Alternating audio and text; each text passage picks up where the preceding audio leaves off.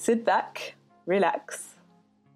You're listening to the Lazy Procrastination Podcast. I'm Sophie, and this is The Big Sleep.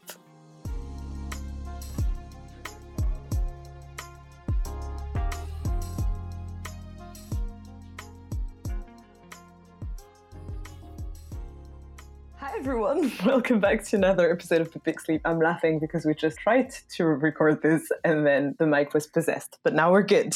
So, this is the second episode of the Homeward Bound series, and I'm really excited because we're going to be talking about sound and noise and home and music. And also, I'm not on my own. I have a guest who knows a lot more about this topic than I do and who self described on Twitter as a queer feminist noisemaker, which is aspirational, and whose name I can't pronounce. Ruari, why don't you introduce yourself?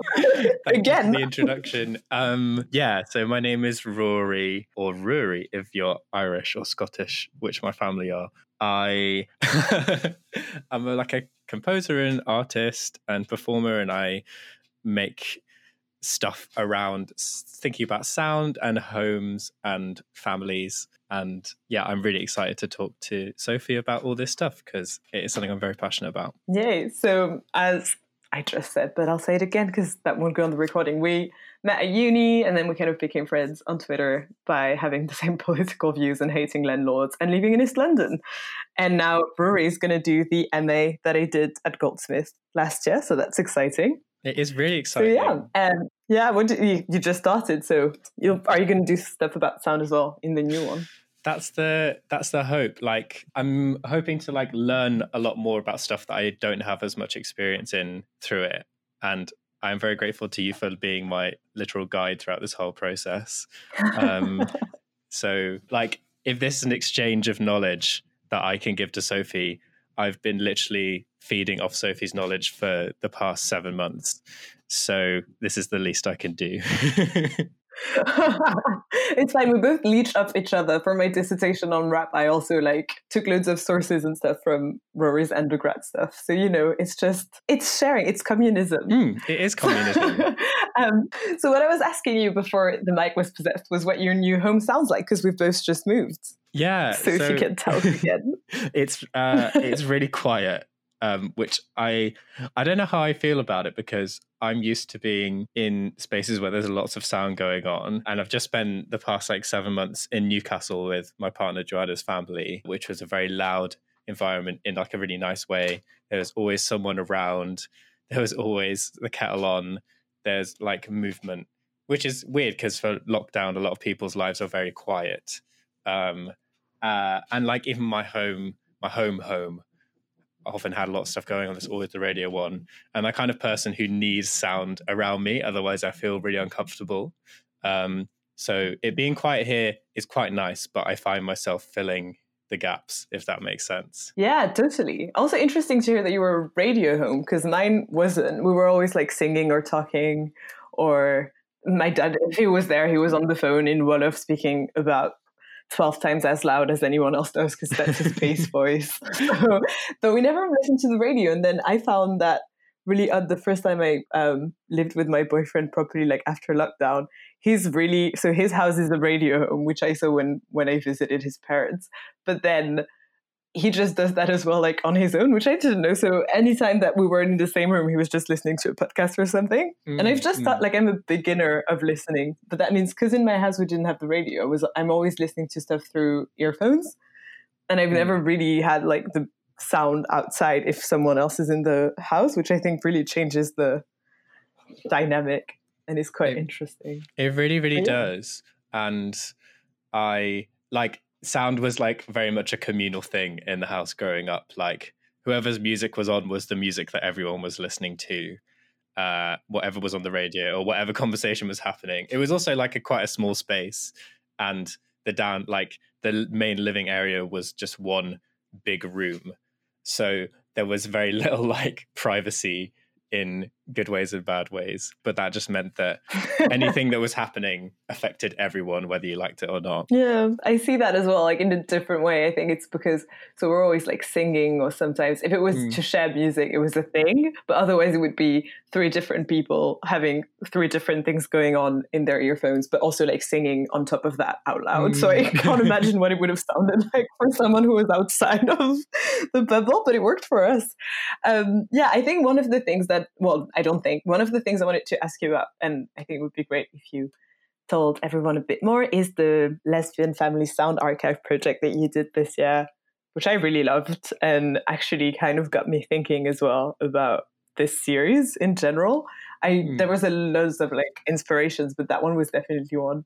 That's so kind. Um, yeah, I think part of why I started thinking about it was, uh, you know, sound in general is very important for me as a musician and as just someone who is very preoccupied with the things I hear.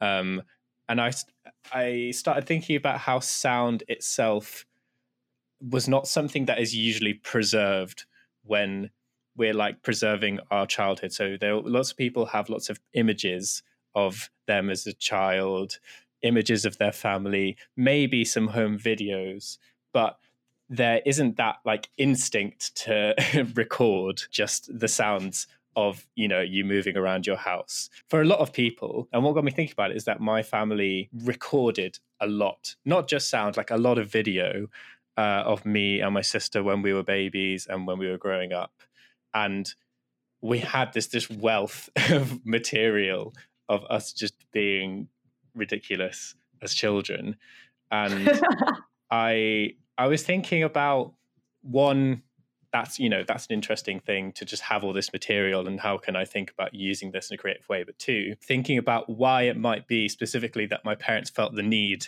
to document literally everything about me and my sister growing up. And i you know think it can only be related so heavily to them you know being lesbian parents which was quite a, a rarer thing to exist back in the 90s yeah. and you know coming from that place of being maybe quite alone or at the start maybe being quite alone in that you know type of existence the fact that it was such a difficulty for my parents to have me and my sister in the first place uh, having to go through finding a donor and the difficulties of legally making both my parents my parents before like adoption was even legal in the uk all of this stuff meant that to have children was difficult to start with so for them i feel like there's that inspiration to record as much as possible because it's such a like special thing for them. So yeah, that was that was what got me thinking about it and I wanted to make this project that was starting from the point of can I try and record as much of these things as possible, see what people have got already what they already have access to in terms of home videos and sound recordings, and then also talk to some of the other lesbian parents that were in my parents' like social network when we were being raised, and talk about their experiences and yeah, but using specifically the medium of sound over other things. Mm. Yeah, it's so interesting because actually I thought about kind of the same top, or like not similar topics this year. Not that my parents' um, adventure of having children was much easier because they're a cis couple, like cis straight couple, so that they definitely didn't record much. But for music, I was thinking, or like sound, but specifically music. For my dis, I was thinking about that because my parents are, um, as anyone who listens to the podcast will know, my dad is from Senegal, my mom is French, and that's something that was really present through the sounds I realized when I was writing my disc this year, and I was trying to think about why certain musics um, or like musical styles really resonated with my experience. And I realized there was a lot of the mixing that was part of that. And some of that was that when I was a kid, so I don't speak Wolof, but um, when I was a kid, we listened to a lot of Senegalese music. And so I wouldn't, I don't understand the words still, but I remember them from like being three and just learning by repetition and listening to certain musics. And like my dad was, as I was saying, he was always on the phone. So he would like be speaking Wolof, but then he would be speaking French to us. And it was kind of, and then that's how I realized a lot of those things aren't captured if you look at pictures or whatever, but it's just my own memory of sound mm, and yeah. listening back to certain songs and musics and like just, or literally being on the bus or being, um, I went to the Black Lives Matter protests in London in June and then there were three elderly African men, and then I turned around because they were speaking Wolof, and I was just like snapped out of the moment because there isn't that much Senegalese immigration in the UK, mm-hmm. so I don't hear that ever here. I hear it a lot more in Paris. So that's something, yeah, just like sound in general seems like something that also captures, I guess, the less normative sides of a family or a home potentially. Yeah, although i'm saying that maybe maybe white british families also have like very specific sounds that they wow. think about more but i know for me it becomes a lot more emotional. I don't know. No i think well i think you know sound is a medium that has the potential to be very significant for like lots of different subjugated groups in different ways. Obviously like music is such a social entity it's not like music exists outside of society. Music comes from society. So sharing music has always been something that has been deeply significant. And like you know i think thinking about music in a queer to- context as well like music has always been important for you know the ways that queer people can meet the way they can dance together the way they can uh, have shared you know queer anthems and like songs of pride. And like so music and sound in general has like always played a very significant role in like liberation movements. And but yeah i think the sounds of the home is like something i find really fascinating because you've got that rich tapestry of not just the music that's coming through the speakers or but then also the music that you're singing. As you said like the languages you use uh the ways you communicate are all amazingly unique for each different yeah and i've so i've just been reading some Sara Ahmed as i tend to do. Another reason why we're friends.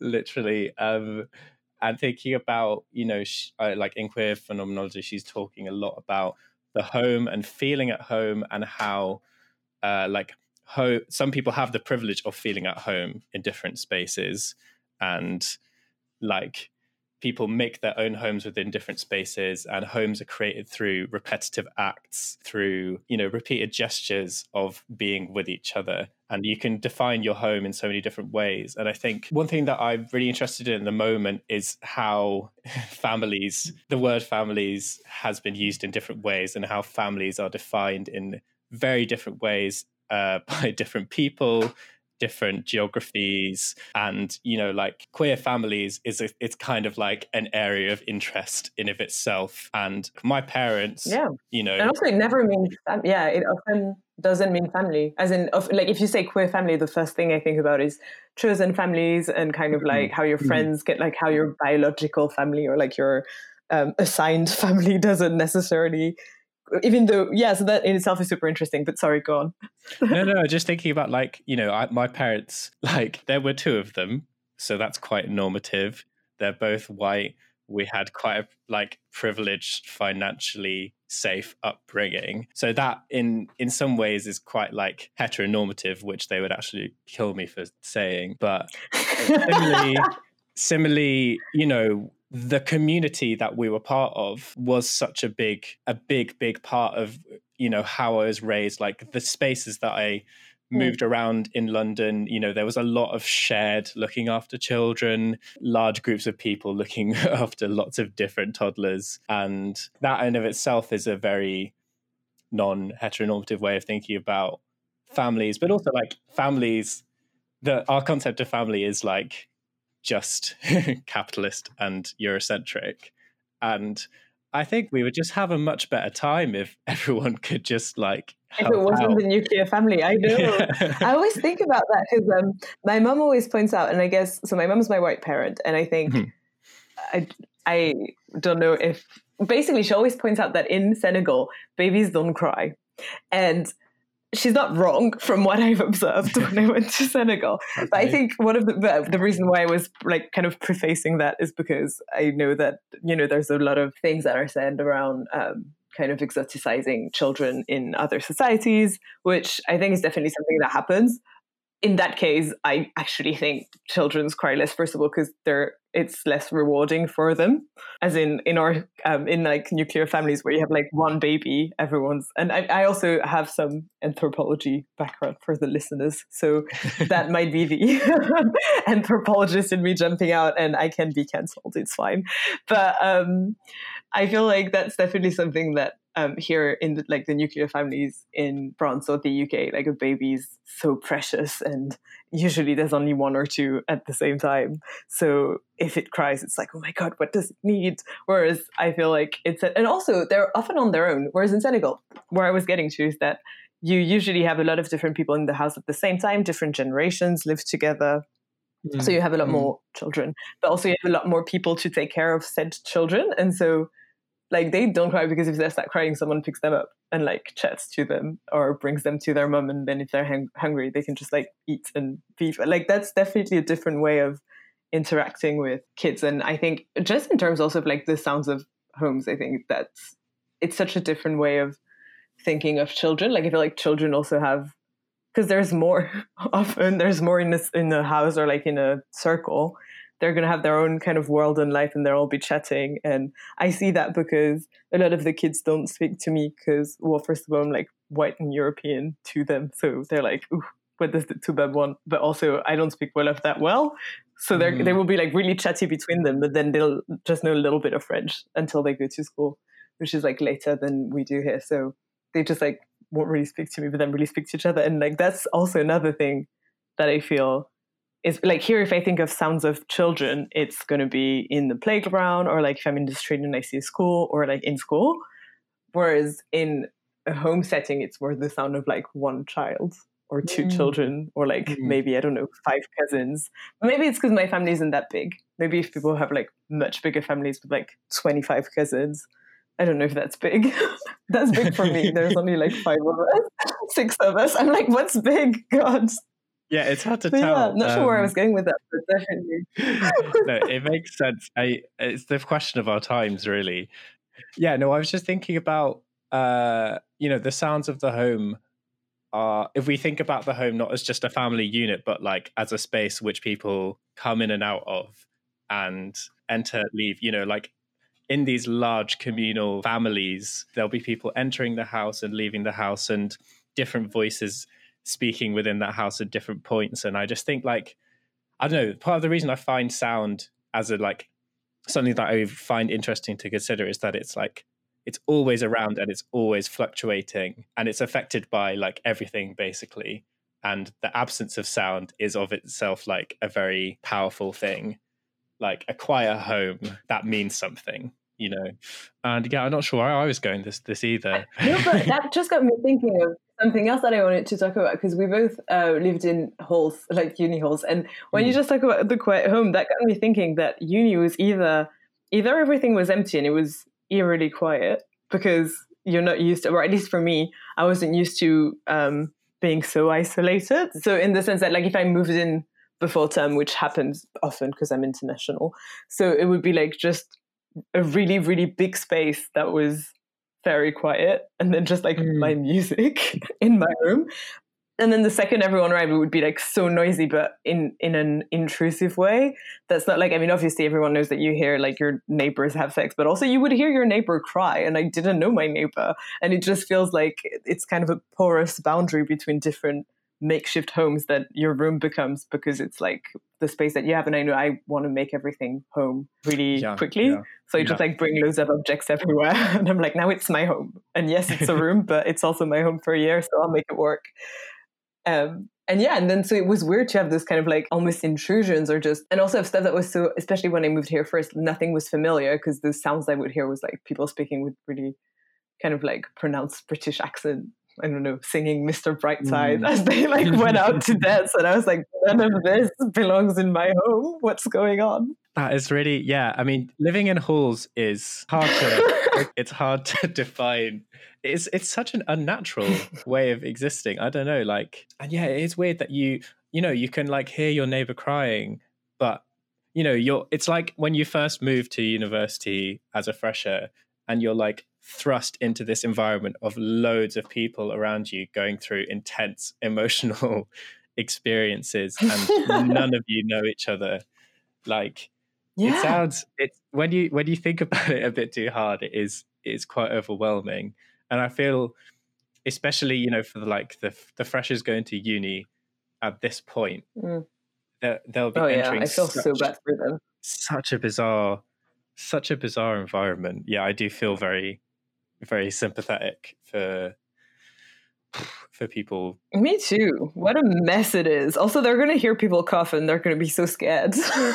Whereas it's Yeah. like, you know, that it's it is really interesting, and I think it's also definitely something because a lot of people. Well, I mean, you moved in with your partner after uni, but I feel like a lot of us in this renting economy, home for a long time can't really be this like unit that you make completely your own because you'll be in flat shares if you aren't in a hall, or like or even if you rent your own room, like then basically it's either you have flatmates that you move together, and then it's kind of like you're making your own house, but you have to adapt to like some things that they they do or that doesn't sound or like yeah that isn't what you would do, but you kind of like modify yourself around that. But then it's a common home, and then otherwise it's kind of like continuing the whole life, but in a house where everyone rents their room and there's a lock on your door and then it's kind of what we were saying about living in halls except that it's with less people Mm, and that's mhm. definitely something i think that like affects us as a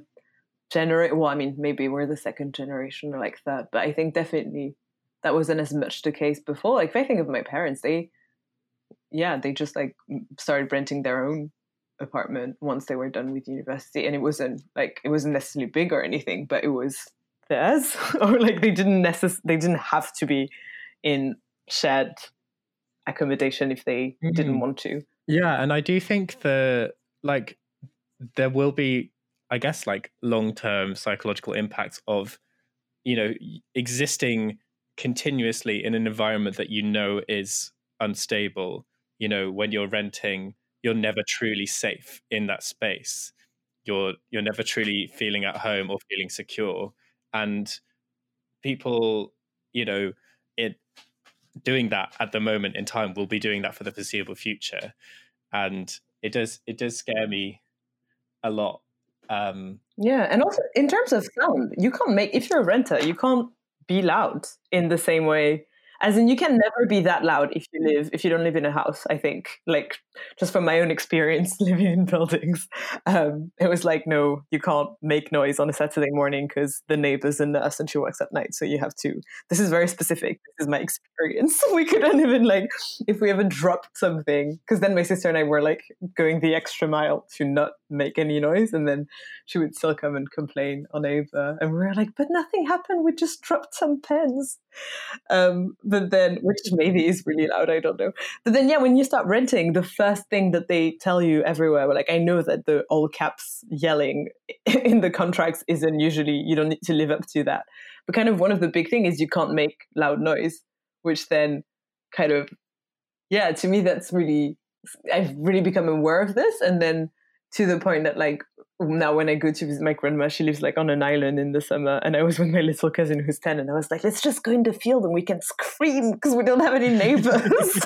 just like but we, it's true. It's not something you can't be loud. You always have to be like mindful of, you know, the the how loud the conversations are. Like if you're not, you have to. Then sometimes for me, it just steps me out of a situation where we're like dancing or chatting really loud, or you know, where I'm just like, oh fuck, like maybe the neighbors are going to complain and then we No. won't get our deposit back or whatever. yeah yeah literally um and yeah sound like sound as a disciplining tool is something that i also Mm. think is really interesting to listen about and it's kind of one of the like easiest ways to control people that we might not be even aware of because so often we're not thinking about the sounds of the spaces we're in or how much sound we can make in those Mm. spaces but then that's that's very embodied you know you're like you are aware that you can't drop something even if you're not constantly like um i need to keep below this like decibel level in this building. And like i don't i don't know if they had something similar where you grew up but there was a there was a time in the uk where like outside corner shops to stop people loitering they started playing high high pitched sounds um, as a way of like God, controlling. That's so hostile. Why is this country so hostile? It's it's actually terrifying. Like it is genuinely terrifying. I don't know if it was just in London or elsewhere, but like it was. You know, you think back and you're just like, that is a very terrifying disciplinary tool, and like that is. also in is- school, like the thing where it's like about being quiet as a group, and and how um, I was reminded of that by TikTok, because like people, I'm learning that a lot of things were similar in UK schools and French schools in the disciplinary aspects of it through TikTok because people were like imitating teachers, and I'm like, oh, I know that one. um, and for instance, that one where like you all had to be quiet, and then it went by row. So like if someone spoke on your row, you couldn't leave you Right. couldn't like go out of class? And i feel like that's really something just in general being quite after class like i've started oh my god we're like first years who just read foucault like oh my god can you believe that the discipline in school? But it's true that um it's kind of i understand why you have to be quiet during a lesson. Like i didn't like it and i always i always chatted because i could self follow so it's like i don't see why i couldn't speak for a second but sure. Um but once the, the lesson's over, it was just really about, you know, discipline and control.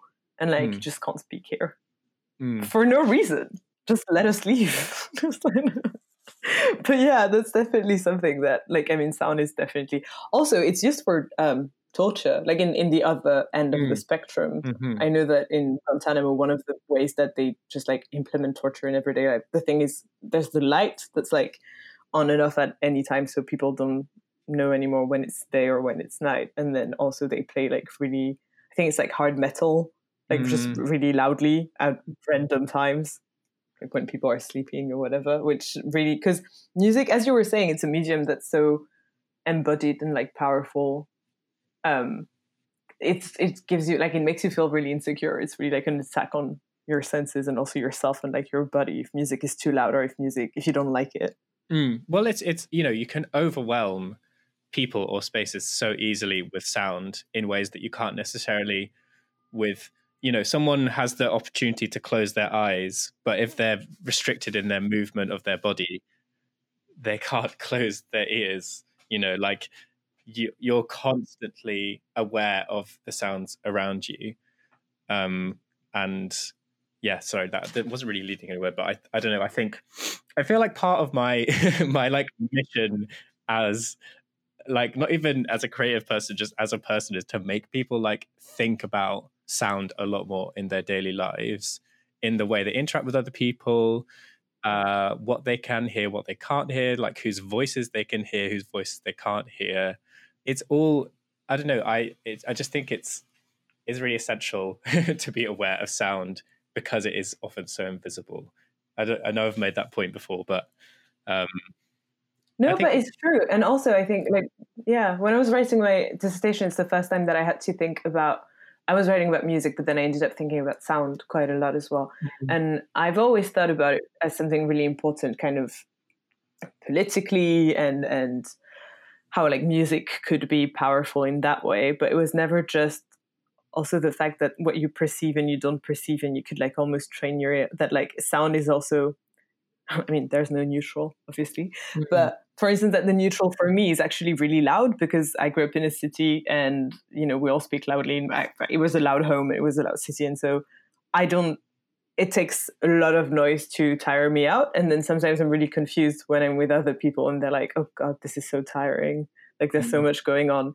And it's kind of like, like my level of sensory overload is a lot higher than for Mm. some people who like let's say grew up in a quiet home in the countryside but then at the same time i won't hear like I, I genuinely if i hear any animals like the first times that i lived in london for the first month foxes kind of sound like humans you probably know that because you've lived in london forever oh god but um, i didn't know that Oh. they sound like a child being like being like hit or like a, a woman crying out for help or something and it would Yeah. just wake me up and i was like god what, what is this and then here it was the same when i moved like there's some sort of like owl um, that I think sounds like a wolf, but my understanding of a wolf is very, um, yeah, I don't think it's what a wolf really sounds like, but that's what I feel from um, the media that I've consumed. And that would just wake me up at night, but I couldn't just accept that you know, it's probably normal. And Mm. also like I should just like sleep through it or not pay attention. I was just like,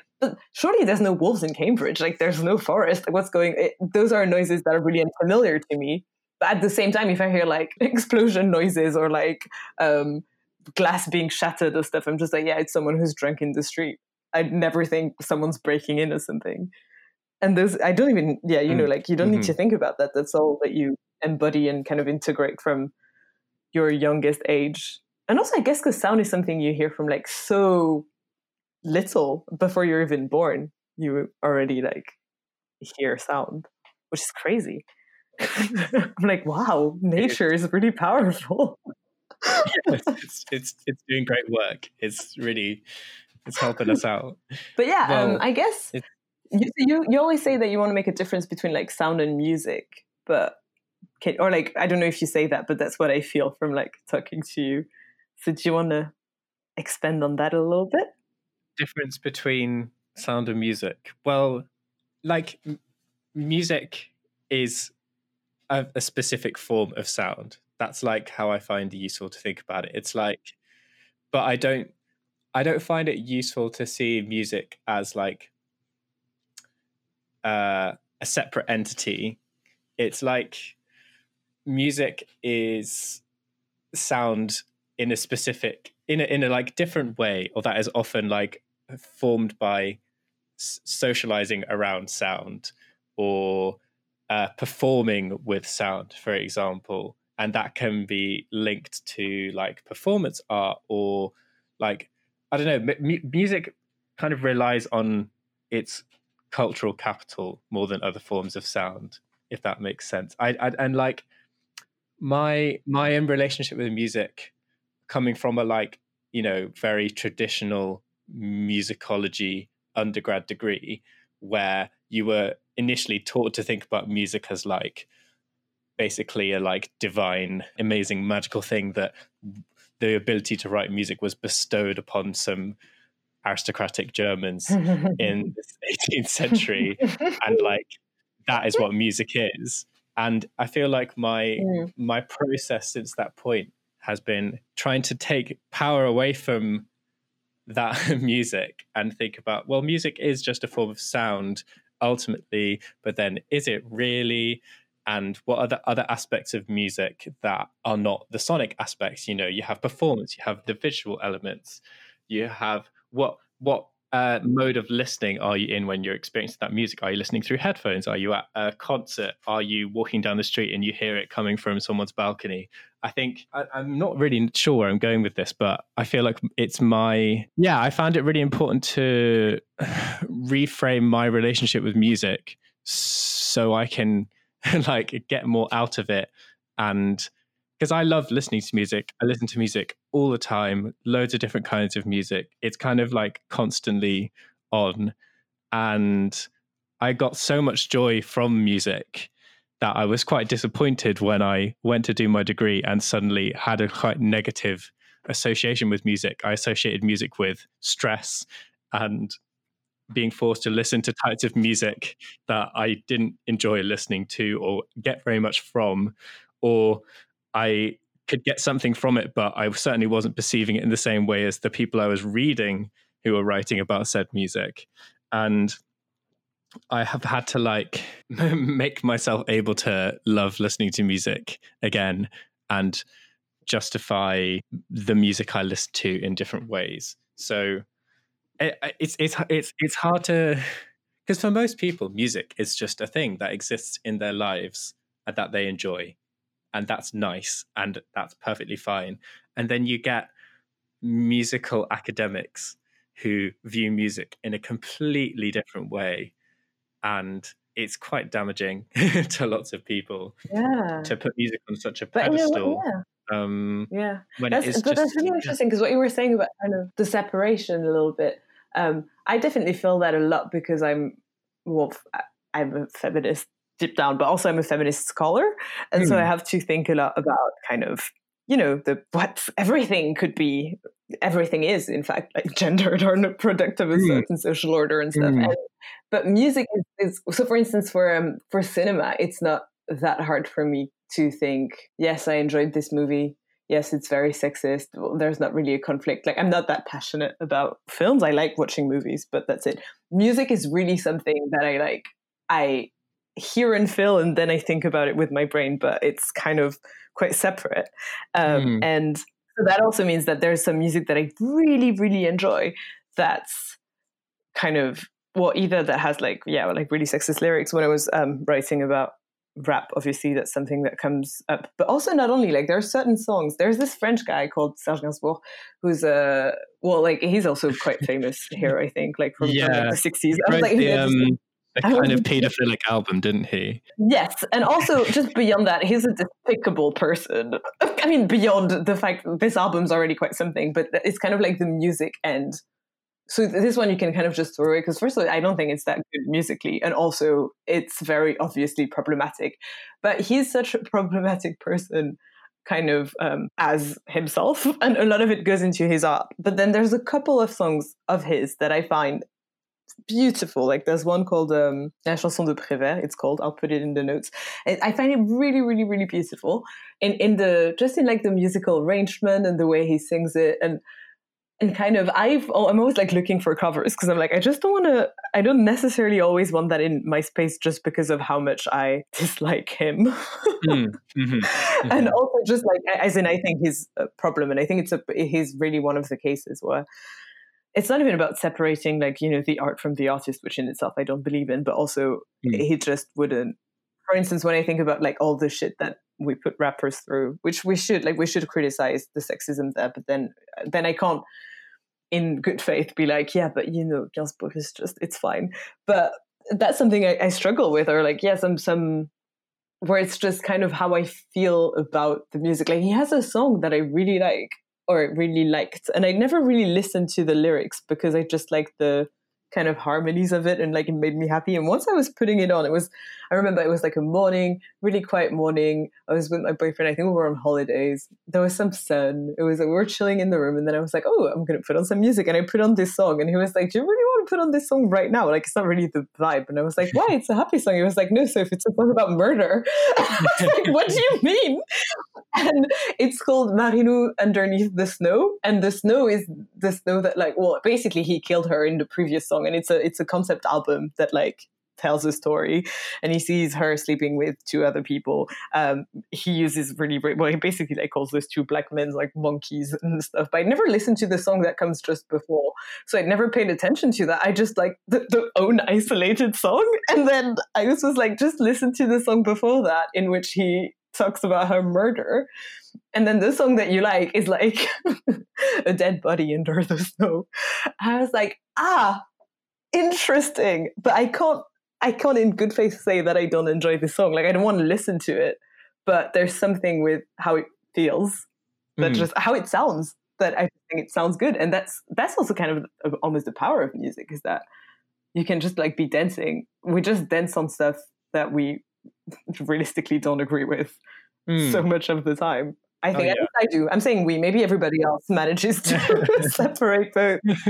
Um, and there's this one academic text that you that I found through your dissertation, um, where so the I can't remember the author, but I'll find it. She's writing about classical music and a really sexist score from I think Carmen or an, an opera, and she's writing about how to like engage with those texts that brought brought us so much pleasure and that we enjoy and that we appreciate certain aspects of, but also that we deeply condemn from a lot of other perspectives. And how do we manage to like still engage with them, not just like banish them? And what I liked is that what she, when she said that, she didn't just say that because it's important to engage with things you disagree with and deconstruct them. She was also saying something about how, kind of the pleasure that we've had from interacting with those works and how it would almost also be our loss if we didn't find a way to still kind of like engage and criticize but also like value some parts of these works. And that that has really stuck with me. I think it was maybe susan mcclary i could be getting that wrong but yes yes yes yes.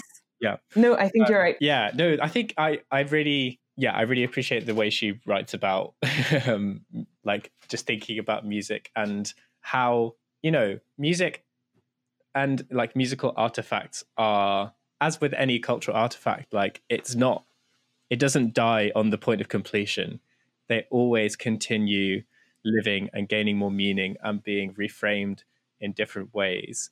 And if you if you're able to like view it view a like musical artifact as as like that you know something that keeps gaining new meaning and may gain a completely different meaning in a completely different context in the future like that allows you to engage with it in a way that is less like this is essentially bad or this is essentially indicative of me being a terrible person by enjoying to it, it.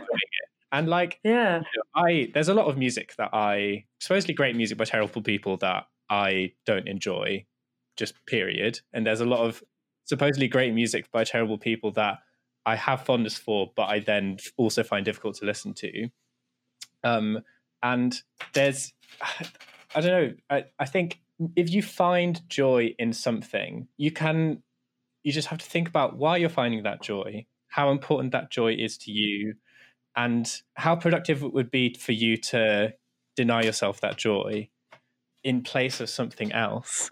I'm just trying to phrase this right in my head because, like, I have no joy about listening to Wagner, even though people think he's great. He was a massive anti-Semite, but I also just think he's really overrated, and he, he can he can die die in history, and I'm fine with that. But then I'm trying to think of a good example to illustrate my point here.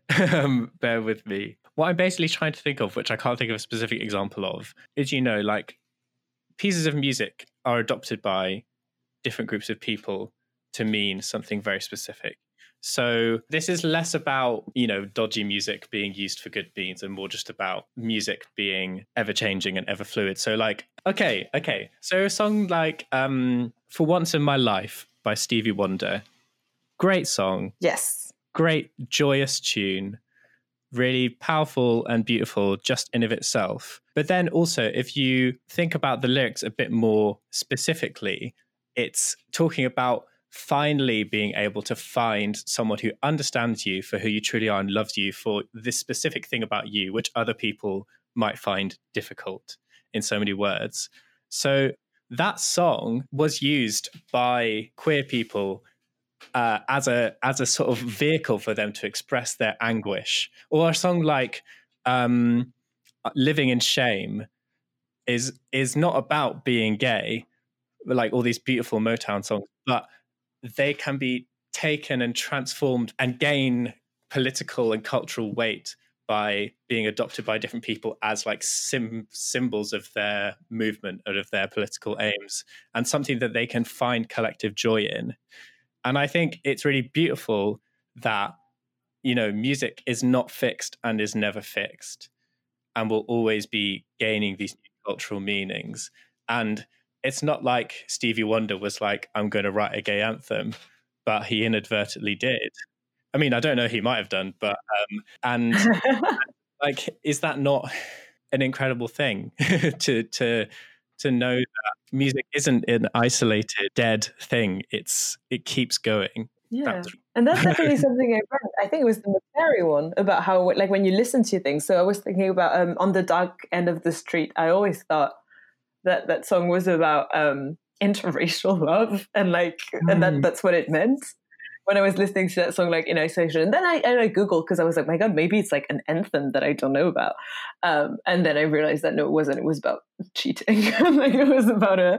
Um, or, but but the fact that that's how I heard it, and I think that it also really carries something that's kind of you know, like Part Time Lover is a song about cheating that really doesn't have the same um, emotional vibe that On the yeah. Dark End of the Street does.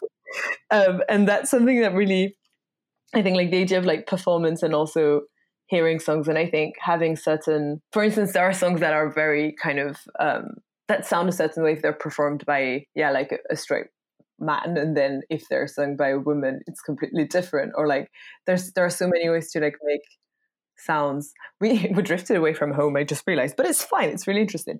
Um, yeah, there are so many ways to like make sounds and with the music, like just change the message kind of through the performance. And it's exactly what you're saying with kind of collective joy and songs being recognized by a group. But also, I feel that also can happen individually. That like obviously because through oh, I guess no, it's fine. We're making a U turn to go back to home.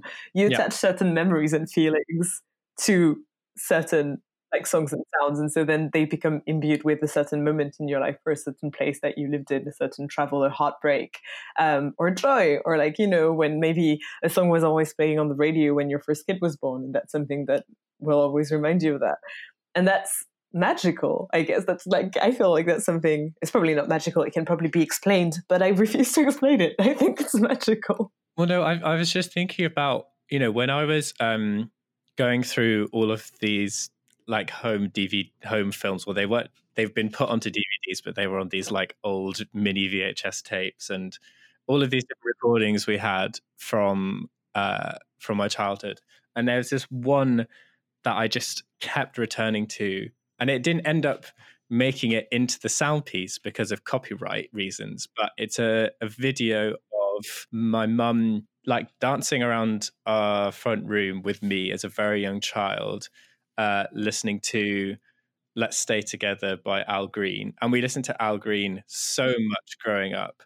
And there's this clip that it's it's you know visually it's got me as such a vulnerable young child and you can see just the like absolute love radiating from my mum onto me and you know it's i just kept returning to that clip because sonically i could hear you know the standard recording of Al Green's song "Let's Stay Together" and feel really emotional about it. But then in this moment, I was listening to that song combined with the sounds of home around it, the sounds of my sister moving around and maybe shouting, the sounds of my mum behind the camera speaking, this and it all being kind of transmuted through the like kind of crappy audio quality on this old tape camera. And I just was transfixed by the like immense kind of like really overwhelmed by like the amount of like emotional potency that was packed in this one small thing. And I, I don't know i just found like it was so important to think about the like literal sound of that recording containing so much information as opposed to just the sound of the song and yeah i don't know like yeah, i just keep thinking about that Maybe one day you'll manage to do something with it. Uh, maybe well, one day you'll get really rich and you can copyright. so, so, well, yeah. So I did a. I actually managed to use it in. Um, I did a performance at a Tate late in February, like just before lockdown, and it was like a DJ set, but I also did bits of performing and improvising alongside it.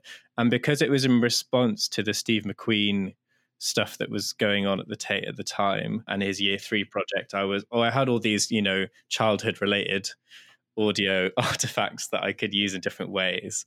And I, I finished the set with this recording, uh, which was just, I was just like, great, I could just put it here and everyone's going to listen to me like bopping around as a very young child. And that's going to be the thing that we're all focusing on, which I enjoyed a lot. Yeah. Um, That's so nice. I, I kind of feel like I've seen it. It's like you've described it really well, and because I know the song, then mm. it feels, yeah, it's great. Yeah, I, I, I, almost want to end here because that was beautiful. But actually, that made me think of one another th- scene that's kind of like similar. Mm. Um, hmm. in my house, where we always listen to uh, Chrissie Hynde or like the Pretenders, um, "Hymn to Her," mm-hmm. and like I think it's a song that's like actually about i guess another layer is that i didn't speak english for most of my life. So like i don't yeah. actually know what these songs were about. I, just, I think this one is about grief. I think someone died. But it's just i think it was a song that we listened to a lot with my mum my sister and i and my mum and then we went to see their um oh wait no i'll get to that. But so that's something that we listened to throughout my childhood. It was just so just a happy song because we could all sing it together and like harmonize and it felt great. I don't know how well it actually sounded. I don't know that we have recordings, although my sister films a lot of things, so maybe she does. And it was just a really like for me, it was really a moment of kind of like feminine almost. Um like I don't know unity or well, it was mm-hmm. often just the three of us, and that song is a song about her. And I don't know if it's like a lover who died or if it's like her book. I don't know anything. I think it's about maybe a daughter. I just remember the words, but like even right now that I actually understand them, um, I can't really make sense of it. I'll go mm-hmm. do some research. Maybe it's about like her cat or something, and I'm completely wrong. but it for me it really felt like a this song of like kind of like love, and it's just a really it's a really like big song. And then when we were a lot older, I guess just before I moved out, so maybe my last year of high school, um, the Pretenders did, or like just Chrissie Hynde did a performance in Paris, like a show in the Salle Pleyel, which is a, a, room that was built for classical music and usually has classical concerts. But then they have sometimes they have a couple of people who are pop stars perform there, and um, I remember so that was really cool because it was kind of it was a completely different setting. I've always ever heard this these songs, the Pretenders, at home because they're not really you know how like Fleetwood Mac made a big comeback and so I heard them oh I guess they're mm. always coming back but so I heard them at home but also I heard them in like movies and I heard them everywhere mm-hmm. um, the Pretenders for me was like one of my mum's singers so then going to that my sister and I were definitely the youngest people in that room and there mm. was a lot of people that were like my mum's age Chrissie Hynde was kind of like, Hey, I'm really happy to be in Paris. This is fun. Like, what do you guys want me to sing? I'll sing a few stuff from the new album, but otherwise just like pick. And everyone was shouting and that one was the last one and it was just so i just remember how beautiful it was to have kind of my home experience and memories transposed into this big room and then i was like all of these people have personal relationships to that song mm. and it kind of was yeah that was like the music traveling again but to me it's always kind of my sister and mum and me singing it rather than the song in itself the recording in itself just brings these voices and like home sounds. Like my, typically my mom cooking and then my sister being like, I don't actually only listen to bad music, look, and then playing Hymn to Her and all of us just singing that. That's a memory. and I feel like, yeah, that's kind of, that's my equivalent. But I don't know if we've captured it, which is why it's actually really cool that your parents recorded so many things. Mm, that sounds really beautiful. And I'm, I'm very glad that you had that moment and that I've been able to have an insight into how that felt that's really beautiful. Yeah. Well, I mean, do you? Oh no, I guess one last thing to wrap up. We could both give. I guess we just did, but like, if I asked you what song makes you feel like home, and it can be any anything. It can be right now. It can be in general. It can be the home from when you were a kid. It can be a singer if it can't be a song or um, a musician. Mm. And then we can give people good recommendations. yeah. Well, if it if it wasn't going to be the Al Green, which it probably would be, it would probably be uh, "You're All I Need to Get By," Marvin Gaye and Tammi Terrell. I think. Yeah, I mean, we basically just listened to loads of Motown and soul, as you can probably get gained by now. yeah, yeah, that that always always gets me, and like thinking about us like waltzing around and singing it together and harmonizing and yeah, I I I love that your home was also a singing home. That makes you really happy. we sing all the time. We sing at the table. I know that it's bad manners, but um, if it was just my mum, my sister, and I, she would let us do it. And then whenever my dad was there, because he traveled a lot, he doesn't like it that much when like people chat a lot or like sing. It's like first you eat and then you can chat. Mm-hmm. And my sister and I like we are just like no, I don't care. So we're just singing, and he was always like appalled that we wouldn't even respect the table enough to like not just belt out singing instead of eating our dinner. Which I guess maybe I'll change my mind when I'm older. But I love that. I think it's really fun to sing at the table. Everyone mm. try it. yeah, absolutely. So what would yeah. be your your song choice? Um, I'm trying to think. I think it's um, this Senegalese singer called Youssou N'Dour, um, who's kind of like a pioneer of mbalax. And it's really funny because it's young people my age would think he's kind of old fashioned. He's more like our parents' generation. Mm. But because that's the music I so the, the album I'm thinking about would be um, a song called Birima, and that album's from 2000. But it's it's already like kind of he started in the 90s, late 80s, 90s, and that's just a song. I think it makes me feel like home because I always really liked it, but also because it was because I grew up in France and it, it was um Senegalese singer. It was really a home music. It felt really personal. It didn't necessarily, you know, wouldn't necessarily play it to my friends or anything, or it would be like a novelty thing if I showed it to my friends because you know, I was always like, maybe it's a little bit weird, or at least they won't know it, definitely. And also, like, maybe they they won't understand um, is kind of how I felt, I think. So it always makes me feel at home because it makes me feel like it's something that kind of belongs to me and yeah. my family. And like if I sang it to my mom or my dad or my sister, or also like my aunts, like kind of extended. Um, if it's my aunts percent from Senegal, they'll like oh, good, you like know the lyrics, good job, because they know I can't speak well. but when I was a kid, I remember learning them, and then everyone being impressed when we went on holidays. And they were like, you know them, good job. And then my cousins being like, why do you only listen to old people's music?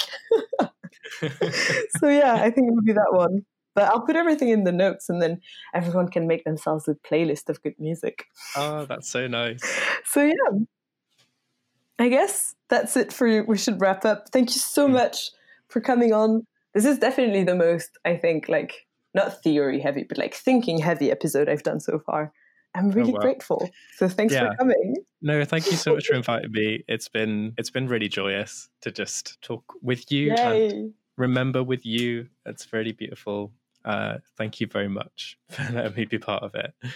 Fabulous. So, everybody, you know the drill. There would be another home series coming soon. I don't know when because I'm not that great at being on time. Um, follow the Mermaid Cafe on social media. It's the band that Ruari and their partner Joanna have. And it's really great. So, yeah, that's what I can say. And yeah, we're we're there. So, thanks everyone. Bye. Bye.